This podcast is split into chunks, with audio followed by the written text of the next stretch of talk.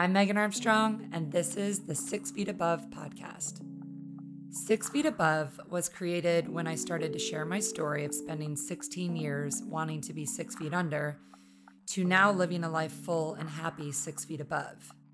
The more I started to talk about it, my struggles, my past, the more I realized that people were genuinely interested and not judgmental at all, which is what I feared for so long.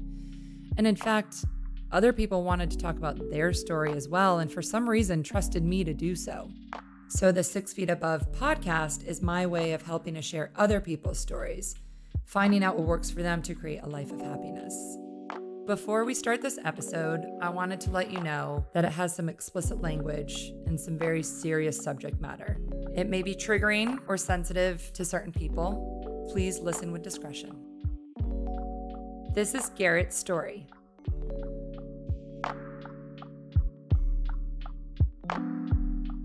So, Garrett has been working at DDP Yoga since he moved to Atlanta six and a half years ago.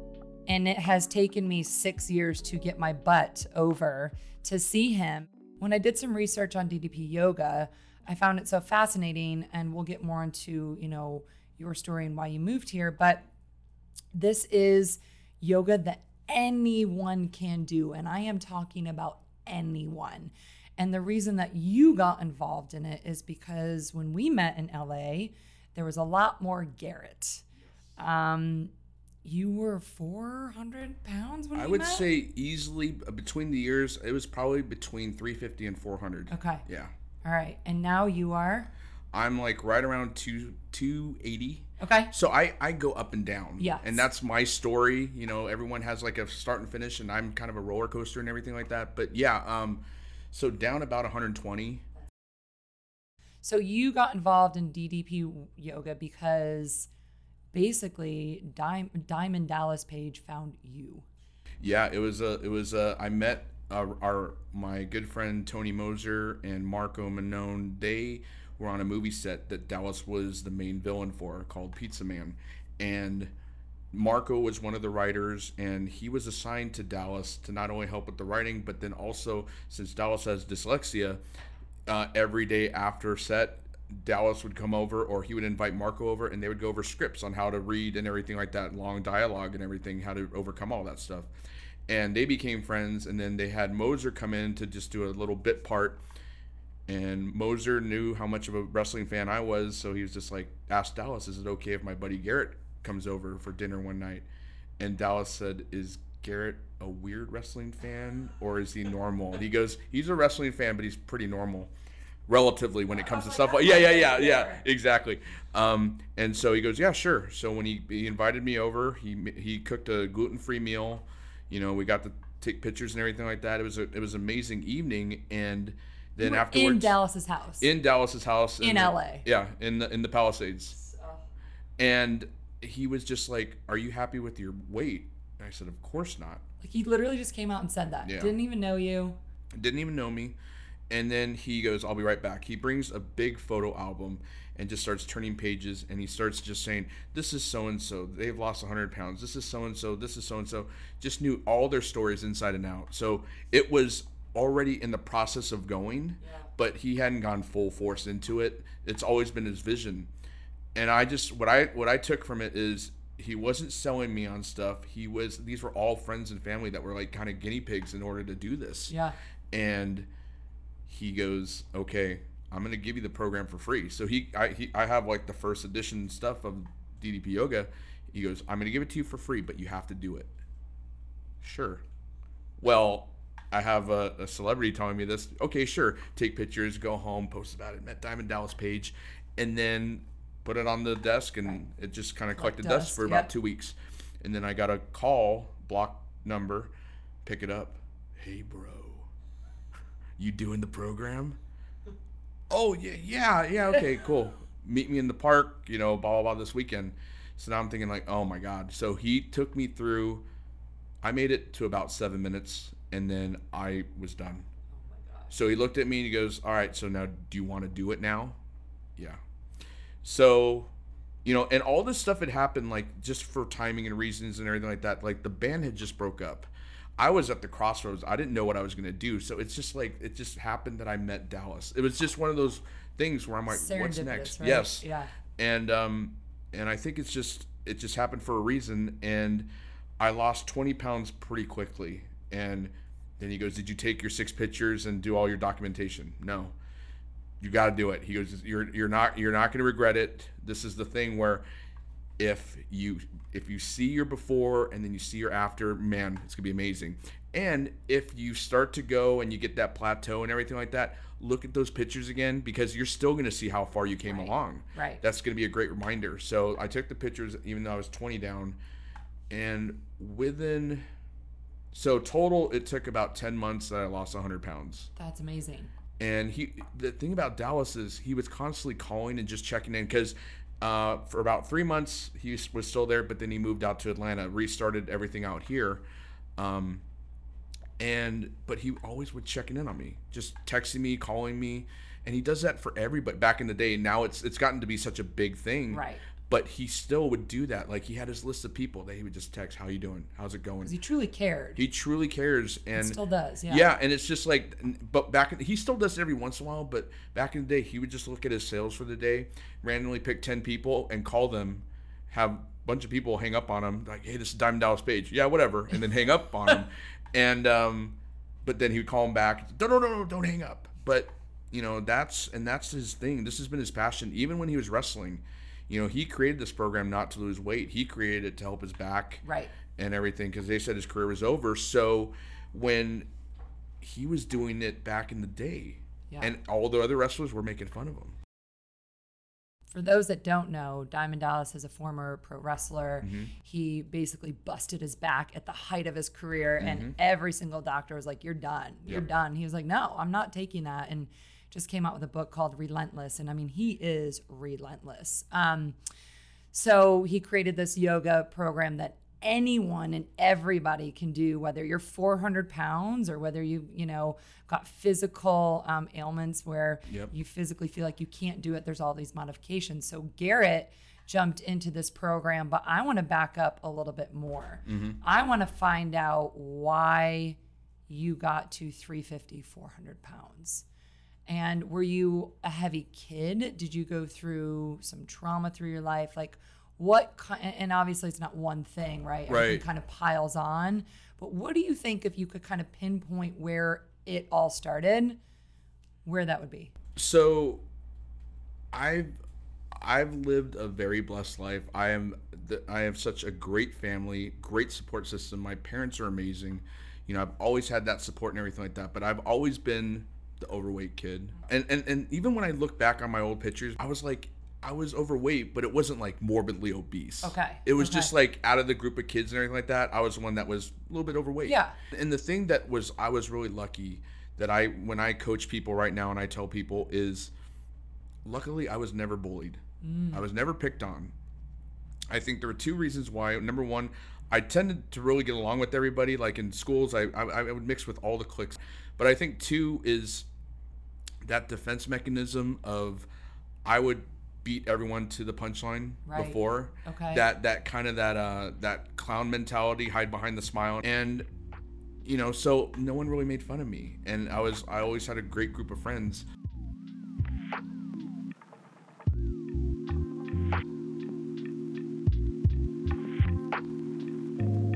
Fast forward to, and this is something that I've talked to you about. Which is, uh, I first have to just preface this with thank you for talking about what we're going into because it takes a lot. It takes a lot to say it out loud. It takes a lot to record it. It takes a lot to basically say, this is what I went through. But how brave someone is is a testament to where they are these days. And, and if we could help one or two people, then Right, we've right. done our job. So, Um, so after I had graduated high school, and so my first job was Blockbuster Video. So that'll date me. You get some of the new kids. They're like, "What's Blockbuster?" I'm like, our "Take." producer, Denor, doesn't even know Oh what man! Is.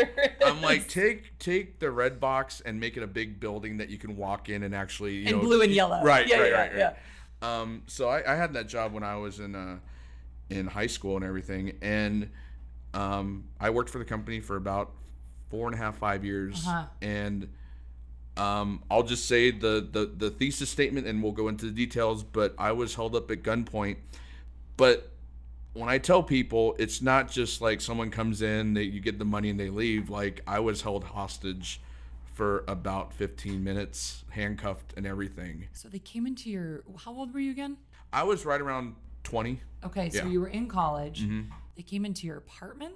No, no, no. It, uh, it was at work. We Oh, was at we, work. We figured that it was an inside job, not a current employee, oh. but the week before, because we're in the summertime. The week before, it was like, okay, guys, we're doing budget cuts. Managers are going to work nine to five. Your first um, customer service person is coming in at four. Okay. So from nine to four, you're going to be by yourself.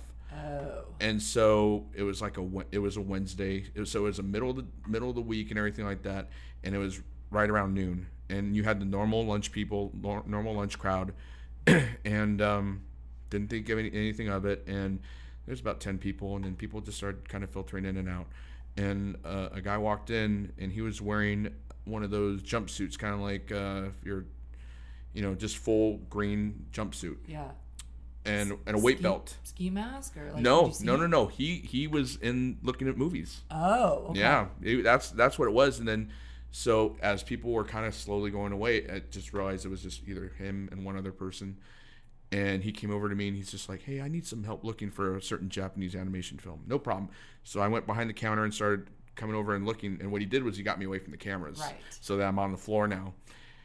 And when he talked to me initially, it was very, he was fine, even keel and everything like that. Now that I'm out there, his voice changed. I go, "Is it this one?" He's like, "No." Is it this one? No. And now his voice is getting shaky, and he goes, uh, "I gotta tell you something. I gotta show you something." So he hands me this this piece of paper, and he's shaking. So I look at it. It's complete chicken scratch, and it just says, "I have a gun. We're gonna go in the back. We're gonna empty out the safe. If there's if I see any cops or anything like that, you're gone. I'm gone." So then, out of the weight belt, he pulls or like the little belt, he takes out a gun and puts it in my back. So he said, "Turn around," puts the gun in my back, and then we start to head towards the back into the where the where you know we have the safe and everything back in the back room and everything. And so I hate the fact that back in the day, and I don't know if this was common for retail, you couldn't just put in the safe code and just open it up. For security purposes, you would have to put in the code, wait 10 minutes, put in the code again, and then open it. Oh, really? Yeah. So you just sat there waiting. So that day, so we go back there, and that day, out of all the days, I couldn't find the key to change the surveillance camera tape. I just remember that morning, like, why? It's always the key's always right there. What's going on? So when we go back there, he goes, "I'm gonna need this everything out of the safe, and I'm gonna need the security camera tape." And I'm like, "Well, I can't find, I can't find the tape." And he goes, "Well, that's gonna be a problem." So I'm just thinking, like, okay. So he handcuffs me. So I'm like in a chair like this, and he Uh-huh. handcuffs me, and then he says, "All right, give me the code." So I give him the code. He puts it in wrong, so it has a different beep. Tell him the code again. Puts it in wrong. I tell him if you put in the code wrong for the third time, it's gonna lock, like for an hour. So I'm like, if you want, you can uncuff me and I'll put it in. He goes, no, just tell me. So I told him really slowly, and he put it in. And it was fine. Um, in the meanwhile, you know, we're able to look at the cameras and see who's coming in and out. And so some people are coming in and out. So he puts, he goes, Do you have any spare Blockbuster shirts on? So I go, There's some in this locker. So he puts on a shirt. He tells me, asks me what my code is. I tell him. He goes out there and rings people out. What? So it was an inside job. He had either worked for the company before or something like that. But yeah, he knew what knew he was doing. do. Okay. Yeah. I mean, I go, it must have been weird to see a guy in a full jumpsuit, but then wearing like a blockbuster shirt. But he's ringing people Right. out. Right. And no one's no the counter's up here. At that right? point, so you yeah. probably can't see. So, um, he comes back, and now he's just pointing the gun at me, and I think I was getting. Obviously, you're in shock and you're, you're you don't know what's processing and everything like that, and he was just like, um. So no one's coming in. I said not till four, and this is like noon, twelve thirty. And he goes, if I see cops or if I see another employee, I shoot you and then I shoot myself. And then, because he goes, on the three strike rule, I'm at two strikes. So I don't really have anything to live for after that. So I'm like, okay. Um, so in the meanwhile, he helps out some more customers, comes back. Now, all of a sudden, I'm looking and I he starts he goes, So you can't find the key? I said no. So he grabs a broom and just starts bashing in this bulletproof glass, trying to open it up. Now what he's doing is he's hitting it so hard that I'm looking at the camera. The new release movies are flying off the wall because he's hitting it so hard. Uh, I see a regular customer. She walks in, she sees that, and then she walks out. So at that point, I think I'm dead because she's probably going to call the cops. She's Right. probably going to do whatever. Right. So I have that going on now. Um, and so the safe beeps open or beeps. So he has to put in the code again. He opens it up. You know, we have like a thousand dollars that you're supposed to have in there, but we have petty cash up front. We have tills up front with the money in it.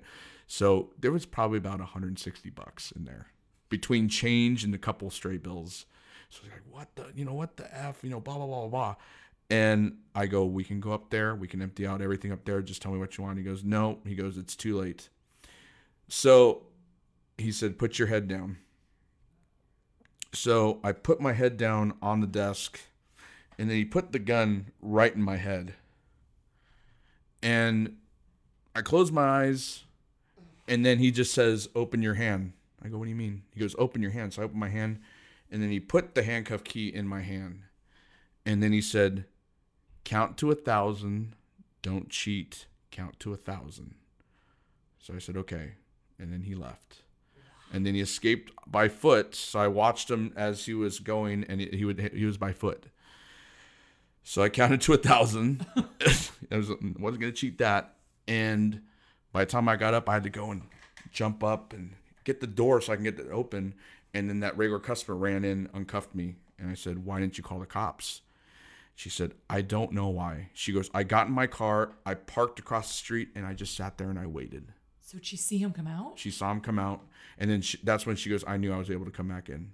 Holy crap! And I go, Well, you just saved my life. And so called my dis- called my manager, called district manager, called the police, and I was fine. I was very stoic. I was very obviously still in shock. It was when I called my mom is when I just lost it Yeah. you know and uh she uh she called she wasn't able to get me but she goes i'm gonna call one of your best friends. They're gonna come pick you up. So pick me up and it was it was one of those things it was really like out of the movies. Like i really when i was driving he was driving me back to my place i was just like looking and seeing the sun hearing birds sing and it really made me really think about things in a different way. Um and uh come to find out they because what i did was i didn't necessarily quit but i i opted out not to get counseling i think that's a stubborn semi arrogant 20 year old Yeah. who just didn't think he needed it Mm-hmm. And I would just didn't want any help. And uh, what they did was they go, "What do you want to do?" And so I initially quit, but then I they offered me a position where I was going to go to other stores to help um, build and open up new stores. So I didn't have to do anything customer based, so I can just go as a consultant and everything. And later down the line, they found the guy. Um, he was only hitting Hollywood videos and blockbuster videos. That's the only thing he would hit. And so, yeah, I mean, he got his third strike. Uh, they finally caught him. Um, And you say that you were okay. You're like, you know, I went, I left, I was okay until I talked to my mom and and I refused the counseling and now, you know, looking back, how traumatic or how influential was that one afternoon, not even an hour and a half probably on your life? so it it was after that when it came to my education that it re- everything real I really hit rock bottom. So, you know, in school I was a B student, you know, 3 7 and I went to community college and everything and I just wanted to do a couple things before I really moved on. And I think to go from an A B student to where the first week and a half was night terrors and nightmares. And um then it turned into insomnia. So I would go sometimes three, four, five, six days without sleeping to where I I, I flunked out of all my classes um, because what I did was mom and dad are just like have a good day and I'd get in my car drive my car to to to school park Like at like eight thirty, I have class till nine, trying to find parking, and then I'd be like, okay, well, I'm just gonna um, I'm gonna set my alarm for like eight fifty five, and just close my eyes for a little bit. And what would happen, and this happened I way more than I like to admit, is I would wake up, it'd feel warm in the car, and my class was at nine, and it'd be like two thirty in the afternoon because I just passed out after four or five days. I missed sleeping. missed like two or three classes. Right. Get in the car or just start my car back up, go back home. Pa- Parents like, how was school? Fine. So they had no idea you were going through this. They they had no idea, and I was I was doing the whole thing of protecting and not you know. And again, as forty one now Yes. now Yeah. there's so many things. Obviously, there's so many things I would have done different, and but they did everything they could have. They did everything they could have at the moment with what I provided for them. Um, and they put me into counseling. Finally, I, I was like, you're right. I need to. Because at that point, I think I broke down to them just saying, like, I got D's and F's. I'm, I, I, my educational career is over. Yeah. And I know it's not Right. but at that moment it's so traumatic and everything and um so i went to counseling for it was like a year and a half yeah. but again i felt like i was that kid in, in those movies where i just sat there crossed my arms you don't know me Right. i don't have to tell you anything you know and and this guy was so patient he would just okay so for, maybe for a couple months i was just a brat. I would say some things and then it was just one of those really epiphany moments where like he finally started to ask these questions that really triggered. Mm-hmm. And my my ptsd from this is i just can't dream anymore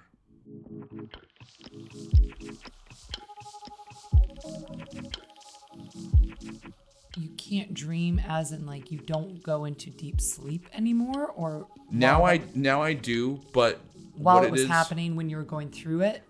I still haven't had a dream. I've only had one dream since that happened in 20 years. Wow. So what they were saying is, you know, there's a blockage because I feel like there are times when, as as the time went on and the years went on, I felt like I could dream, but I feel like there you're right there, you're right there, and then you wake up and then you forget everything. So I would always have the pad and paper because I was like really, I was like being in music and acting. I was really all about the creative Yeah. thing. Yeah. But the good thing is I couldn't have nightmares. So I can watch whatever scary movie or do whatever, you know, and I, I couldn't get nightmares because I can't dream. I just I sleep in black. So at what point, um, you know, you say that you were angry and you sat there with a counselor and you're like, "Ah, I'm not gonna, you don't know me. And at what point did you finally kind of like give in? Because I'm finding that this is a theme. You're, you know, you're the the third person I've I've talked to, and even with myself and my story, like I'm finding that there's a theme. Like it's not like a big pivotal moment, and there's no catalyst to our life, but at some point, we finally look in the mirror and we say, like, I don't want to live this way anymore. I want to change, and my parents can't want to change me. My friends can't want to. I have to. So, do you remember that point? There were two things because what happened in a session is the doctor had said he started to complete my sentences. So like and again, when I coach people and I'm able to complete their sentences, then all of a sudden I get their trust. Right. And so I all of a sudden I'm like, so I'm not the only one that feels like this. Right. Like he's actually completing my sentence and he goes, I know how you feel. Wow. Okay. Well, maybe I can open up to this person a little bit more. And then what he started to do now, all of a sudden he's, I'm, I'm, I'm starting to let him in a little bit. Yeah. Then all of a sudden he's like, oh, you, you have a relationship problem with this person and this problem. I'm like, whoa. Didn't even know. Didn't had no until he said that. I'm like, well, now I'm intrigued. Yeah. Now I want to know why and I want to get better. Yeah. So, and I mean, going with him for like a year and a half and everything. And then one day I woke up, and maybe this isn't the best method. One day I just said, I don't need it anymore. And I walked into his office and I said, I want to go to schedule this plan, but I'm like, I think I'm good. Yeah. And he's just like, really? And I go, yeah. And he goes, so I've always actually I've always wanted to reach out to him. I still have his number, and I just want to let him know where I'm at. Because I mean, maybe I shouldn't say this. He would say like Garrett, like he goes, I would break the the the rule of being a, a, doctor. I would go home and tell my wife about you because he goes, I'm so intrigued by you. He goes, there's so much potential that you have and all these things and everything like that. And he goes, I shouldn't talk about that with my wife and everything like that, but I just I like you and I really want the best for you. I said that's fine. Um, and I it, I really went from someone that just thought I'm too good for counseling to where I will really tell people it's such a good thing. And and I tell people if you don't get the right person in the first time, go to another person. Right. Go to another person. And this is why I want to do this show because I feel like something major happens. And I use this example the other week Robin Williams, you know, he kills himself and we talk about it for a week and then it goes away. It's like, no, no, no, this, th- and it doesn't have to go to that extreme. It's Right. like this sort of thing happens all the time to people that are walking. I had no idea about this story with you and how traumatic and, and you know, life changing it was. So the point is that we need to talk about it you know to whatever extreme it is. Even with mine like i never went through anything traumatic like this but i had a really you know long period of my life where i was very unhappy and and um, extremely depressed. But the point is when you talk about it with people that you trust or at least hear even if people aren't ready to talk about it but they can listen to us mm-hmm. and be like holy shit i'm not alone. There are other people in the world that are going through similar circumstances that it's it makes it okay and not okay in the sense that it's okay it happened but okay that you're not alone or you're not crazy or you're not you know whatever you're going through right now you it, is more normal than people probably think and that's where you know i came here to to take a fitness class with garrett and turns out i think it, we were put on this path not really for fitness but for this purpose instead Right.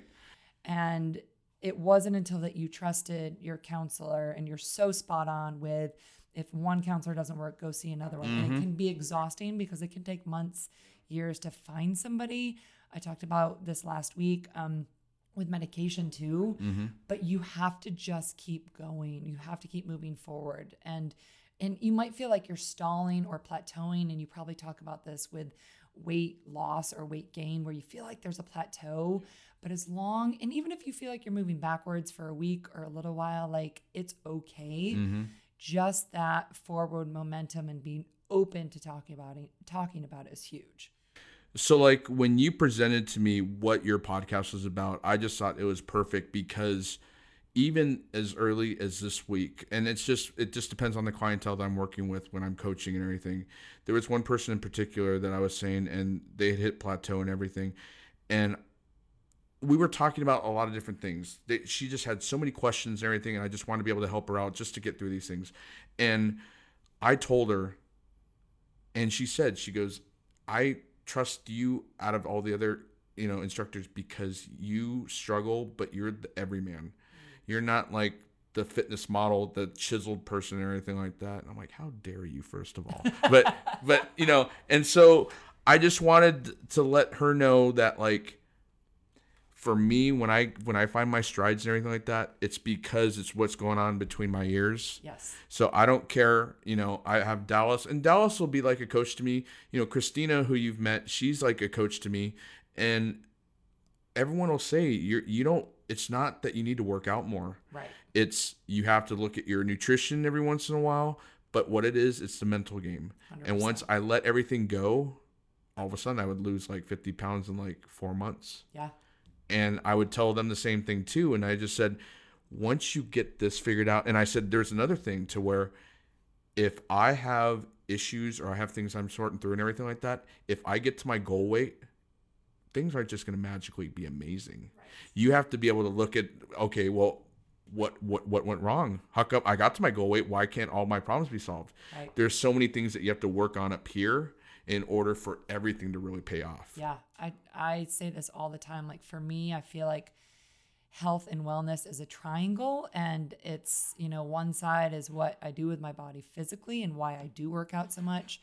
One side is what I put in my body mm-hmm. and I had years where I was dealing with, you know, an eating disorder and the third, but like the concrete bottom level of the pyramid is what goes on upstairs. And if that is not well and healthy, then nothing else matters Right. my physical being is nothing without that and and it's it's so difficult yet so easy because it's the one thing that we do have control over but when you are in that space and you feel like you have no control it is the most daunting Yep. Um, so how did you mentally get to a place where a you kind of got over that PST, PTSD Mm-hmm. and also you know be where you started taking control of your weight. And like yes like you said that matters but really it's what's what's going on upstairs. So how did everything kind of kind of come together for you to really make um, some moves? Because you know i remember you when you were really heavy but you were always kind of the the happy-go-lucky guy at the party. Like i didn't know that there was you know anything huge going on upstairs but looking at you now i'm like oh yeah i, I can see that i can see where you came from and, Yeah. and how far it took you to get here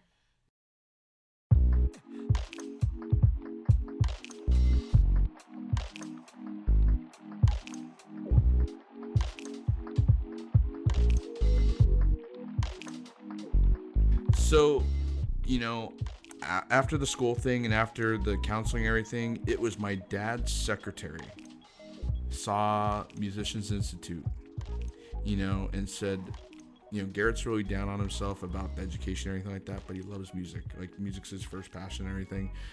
Maybe he should go into this. And so my dad brought it home and goes, What do you think about this? I go, Wow, that's a whole I never really thought about that. So it was initially for me to go for recording engineering.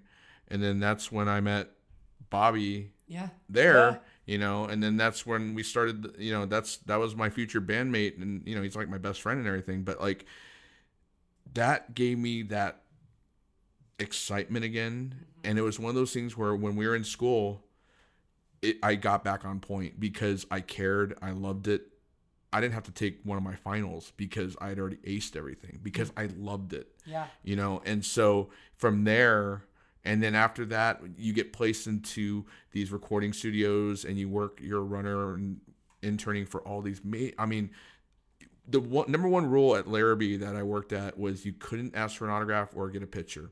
So what I did is I have a journal back at my parents' house and I wrote every day the experiences I had. So I mean I worked with like Eminem, Dr. Dre, Andre 3000, Rod Stewart, uh, Alanis. I mean I have a whole thing of all these people that I worked with, and it was like so you got to see the people that are pretty amazing and you got to see the people that aren't amazing. And uh, i'd say 95% of the people are amazing. Yeah. As long as you treat them like normal people Right. they're amazing. Right. Um, but i saw the politics of the actual recording industry and it got very ugly at some points and i thought i don't think i want to do this. And so then that's when it just kind of converted into the band and so that's when the band stuff happening and everything like that but i'll tell you what and this is i didn't really think about this until we were just talking right now there was a party that we were at me yeah you? yeah oh boy so, and there was probably some alcohol involved and everything like that. But I think for some reason it's like, and again, me and you weren't super close, but we were very cordial and we all got along and everything like that. I think maybe you asked me something or I said something and you gave me advice based off of my weight and everything. really Yeah, I think it was at the BLA. oh okay. I think it was at the BLA, and I think I was maybe down at the courtyard or something like that, and we sat there and we talked for about 15 minutes. And it was like this really heartfelt thing where I'm like, oh, that's cool. Like, I didn't really get to know Megan, but I thought that was a really cool talk that we had because, and like you said, when we were both in LA, we were both going through stuff we didn't know about, but you were still coaching and you were still helping. Yes, which is so interesting because at the same time I was probably talking to you about health and fitness and and your body and and what you eat and and all of that like I was very much going through bulimia. Um so here I was, you know, trying to help other people and other people trusting me when little did they know if I had just opened up about what I was going through, maybe it would have helped even more. And And that's the thing too. It's we all are better at coaching others, but applying it to ourselves. 100%. These are all such cliche things, but it's so true. Yeah. It's so true. Yeah. Or, you know, I just or do as I say, not as I do. A lot of those things and everything. So it's like I think as I get older, I'm like, God, I'm starting to sound like my parents. you know? And it's like, but that's a good thing because my parents are awesome. But yeah, there are some of those things where I'm just like, oh man. Yeah. But when you take the focus off, especially when you're going through something, and, and this is one of the things I don't, do you remember like when the secret had its like heyday 10 or 12 years ago like living in la i mean i would listen to it Right. on cd driving around town i was in the car five six hours a day and um it would make me so angry because i'm like it's not that easy. Like i can't just think all these good thoughts but i faked it. I Yeah. tried it. I did it because i'm like i'm like i don't know what else to do to get me out of this funk. And it's so true what they say you know when you are going through anything especially these deep emotions that mm-hmm. you have to find some things that you are grateful for. And you don't have to change everything all at once. You can't change your entire life all at once. Mm-hmm. But pick one or two things that you can actually control or actually enjoy. So for you, it was like getting into music, mm-hmm. you know, that you had no idea it would kind of get you out of this funk. But it was Yeah. like, okay, you weren't happy where you were. This thing sounded kind of interesting that, you know, your dad's secretary Yeah. suggested and, and you went for it. So at that point, um, was your weight increasing throughout your 20s and 30s when you were doing the music stuff and Yeah, it, it was. So um from there I think in my head there's a lot of things going right. And then the things that I didn't want to address, I just kind of just didn't address. And you know, I feel like there were so many good people in my life. There are good people in my life that I think they wanted to tell me, but they couldn't. And like I'll, I'll just you know I'll just say this and it's not in a call out, but like with Bobby and everything like that, living with him and being in the band with him, he'd always he'd try just maybe you want to do this or you want to do that and everything. I'm like no, I don't, you know. And and in hindsight, so now it's just like in full circle when he comes to visit and he sees me teaching a class and everything like that. I mean, it's it's it's just that much more special because it's just like we can be the dirtiest guys and everything like that. We can be just joking around about everything, but it's just like I know he's like super proud just to see it come full circle and how he's just like you're doing stuff that I can't do. And Bobby was a, a a health guy. You know, it was just like chicken and broccoli every night, and then doing his core exercise, and then he was doing CrossFit for a little bit. Um, and he was like, "Do you want to go to CrossFit?" I'm like, "You know what? No, because you are so healthy." And I'm sitting here at 400 pounds, and like he would come home with his now wife, his girlfriend at the time, and like Brittany would be like, "Oh, um, Bobby coughed up blood today." I'm like, "Oh, okay." Or Bobby blacked out for a second, and I'm like, "Well, he's the way he is. So if I went, do you literally just want to kill me right now?" So I mean, you know, it was one of those things where I mean, but again, he tried everything. A lot of my friends tried everything, and but it's true. And again, another cliche thing. I can sit there and coach people and tell them everything of what to do, but until they're ready, you know and and my- whole thing is when i coach or when i teach and everything like that i teach the way i, I don't like tough love. Right. i like to encourage i like to have fun i like to laugh at things and everything. So i and i tell people if they come in they haven't been in a while i'm sorry i haven't been in a while. I said life happens just pick up right where you left off you know Yeah. And isn't it funny that people apologize to you as an Yeah. instructor? I'm like, hold on, like I, I'm just here for suggestions. I, I've, Yeah. been, I've been teaching fitness for 11 years and I say this all the time. I'm like, it is not my body, it is not my life, but I am here for you. yeah And don't apologize to me. Like it's it's really okay. Like Yeah. now you know all the stuff I've been through. So if anyone's apologizing, it should be me. And I don't. I'm not apologetic anymore because I had to go through all that to get to where I am today. So if you have a setback or you know you don't walk in the studio for a few months like it's okay the Yeah. point is that you're doing it right now is that you're taking control of the things that you can actually change right now Mm-hmm. and for you it was finding this yoga this this method where a 400 pound person can do it yeah and you know you didn't you didn't go the crossfit route you went you went this route and that's something that like okay i tried it and i was successful for what seven minutes the first time? Right. And then you do it again and you're successful for eight minutes and then mm-hmm. nine minutes. It's like you take these little baby steps and you can't look at something so big picture. You can't look at losing 200 pounds because you most likely will be unsuccessful by the setbacks. Yep. So if you look at things increment at a time, whatever that is in your life, whether it's going back to school or losing weight or, you know, you're in a relationship that you want to get out of, just taking those small baby steps and and taking those one or two things that you actually have control of what you do what you're doing with your body and what you're putting in it and those started to kind of change your Mm-hmm. habitual mental habits. It's like oh I, I never felt proud of myself or never could look in the mirror and be like i look and feel good today. You started to feel that is what i'm guessing so you started to think it and then the more you started to think it the more you wanted to do it with your body and the more weight that you started to lose and then people started paying attention to you because you were doing it Yeah. and then you were inspiring other people because you were an example of doing it so it takes us into you know where we started Mm-hmm. the beginning of this whole um, podcast uh, an hour ago where you met dallas and he encouraged you and he kind of gave you that strength and that umph but he gave you the outlet that you were able to be successful at even if it was just a few minutes so it was up to you though to stick with it Right. And that's the whole thing too. And that's like I was gonna go back to that. It's like I'm when people come up to you, they probably tell you, I'm sorry I didn't come in there or anything like that. Or when you flip flop it, when you they finally get success, yeah thank you so much if it wasn't for you. And and we would always say, it wasn't us. Right. We gave you the tools and we told you what to do. You put in the work. exactly You know. Yeah. Yeah. 100%.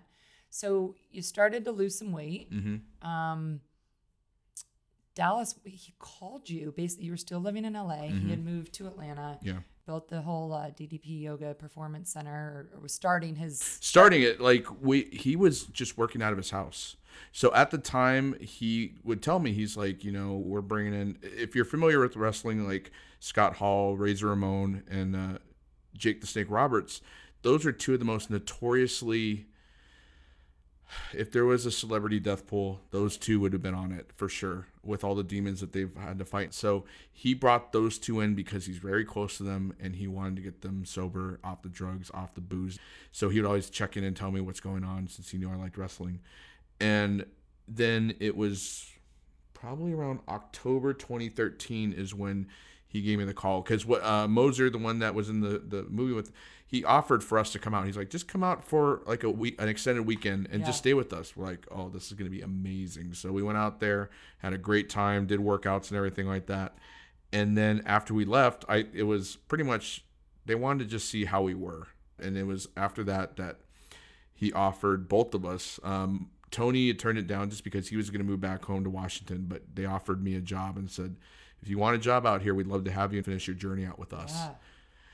At the time my dad was going through a lot of heart issues like a heart transplant stuff and everything like that. So i didn't want to necessarily go. And my both my parents like you have to go. You have to. Yeah. and so i it six took me a little later. while. It took yeah it took me a little while but january 2014 is when i made the cross country drive out here. And then yeah i've been with the company ever since. So um it's crazy So Garrett um, not only teaches a ton of classes here, but you run their social media and their PR. I used to do social media. Right now, I help with PR. So PR with the Performance Center, and I help with Dallas, like with all the podcasts and appearance inquiries and everything like that. So a lot of it's just gonna be me doing a lot of vetting and figuring out if this is something that's a good fit. Because I mean, he gets inquiries all the time. You get people that want to interview him for wrestling. You get people that have no idea he's a wrestler, but he's changing people's lives with DDP yoga and everything. right. So you so we do that, but I mean we're all kind of jack of all trades. But the first year and a half, two years, we were all working out of his house, Yeah. which is crazy. And uh, this week, this place has been open for four years. But where I and granted, I haven't spent a lot of time in the center where we're actually recording. Um, but I, from looking from the outside, you succeed or you are in your happy place when you are actually teaching class. Yeah, I hate being at the desk. Yeah. I Yeah, hate it so much. This is why I'm a fitness instructor. Yeah, and it's just like I, and what Dallas would tell me, um, he'd look at me and he's just like, "Did you ever think?" yeah, No. yeah. here. I can do acting. I can do music. I and there's even still part of me. I don't know if I'm completely 100% comfortable in my skin being a fitness instructor. You know, and within this community, I mean, within this community, the DDP yoga community has made me feel like a celebrity. It really does because outside of here, it's just it's Garrett Sakahara, but with the Team Red headband and everything like that, and I mean, it's just like oh, we've done your workouts on the app. It's so cool. It's so different. Yeah. And um, So what do you and and you know, you're still on the journey. yes, You are still looking to lose weight. You Mhm. still like I do too, you know, have those ups and downs mentally. yeah. So, what are some of the things that you practice? What are your habits where you feel yourself kind of going downhill or you feel some slip ups coming? Um, what do you do? Um, what I what I have to do, and it's funny, like we have so many success stories. So when I go to like these workshops, you know, people want to come up and meet me, but a lot of times I'm looking on social media and seeing what they're doing, and I let them know. Oh my God, you've like re-inspired me to kind of get back on, and they're like, "You would say?" I go, "Yeah, I pay attention on social media, especially in our community." Um, what I have to do, and I, I think what it is, is once I get around that 250 mark, I Yeah. start to get comfortable. Okay. I get too comfortable. I'm like, oh, I got, got another 20, 30 to go. I'm fine. And then you kind of go back up and fluctuate. And I think what a lot of it is, and I tell some of the people that I coach, the the, the sentence or the, the, the saying, food for fuel, not for pleasure. I need to go back to the basics, and it's just like I'm a foodie. But like now, it's just like if I'm teaching two, three classes a day, I just need to get nourishment and everything so I don't pass out right. but it doesn't have to be like all the comfort food and all the bad food that I probably shouldn't be eating and stuff like that. Um, What about when you get into that mental headspace where it's, you know, you yeah, feel you because you can you can feel it like people that have been through it like you know and for me i've got my habits and the things that i need to do to stay well Mm-hmm. um so like mentally for you what does that look like what I need to do, and I think it happened a lot this year because what I would do, I was, um, I shouldn't say I was because I still am. I've just tried to be better about it. I'm a people pleaser. And I would de- and I don't want to put anyone out and I don't want people to feel like they need to help me. I'm I'll, I will help someone out real quick, but if it comes to that, I don't want to put people out. What I need to realize is like for example, I've had a really good friend uh, lose his wife and lose his two children in the last two and a half years. And I sit there and look at him and I see how inspirational he is and how positive he is. And obviously, there's good days and bad days. But, you know, he, I look at him and I'm just like, man, you're that 1% that would be able to do what you're doing. right Anyone else, you probably throw in the towel or do everything like that. And so sometimes I would look at him. His name's Hayden, Hayden Walden. And I would just be like, I can't imagine. I'm going through stuff very, very, minuscule yes, as Yeah. opposed to what you're going through. yeah But then he turned it around and said, But if what you're going through is tough on you, right it's important. Thank you so much for listening to this episode of Six Feet Above. I'm your host, Megan Armstrong. Subscribe so you never miss another episode, and follow me on Instagram at Six Feet Above Podcast to keep the conversation going. Tune in next week for a brand new episode. This episode is a product of Audiographies, produced by Denora Sapolia, edited by Jacob Smolian, and the music was by Keenan Willis, funded by yours truly. I'll see you next time.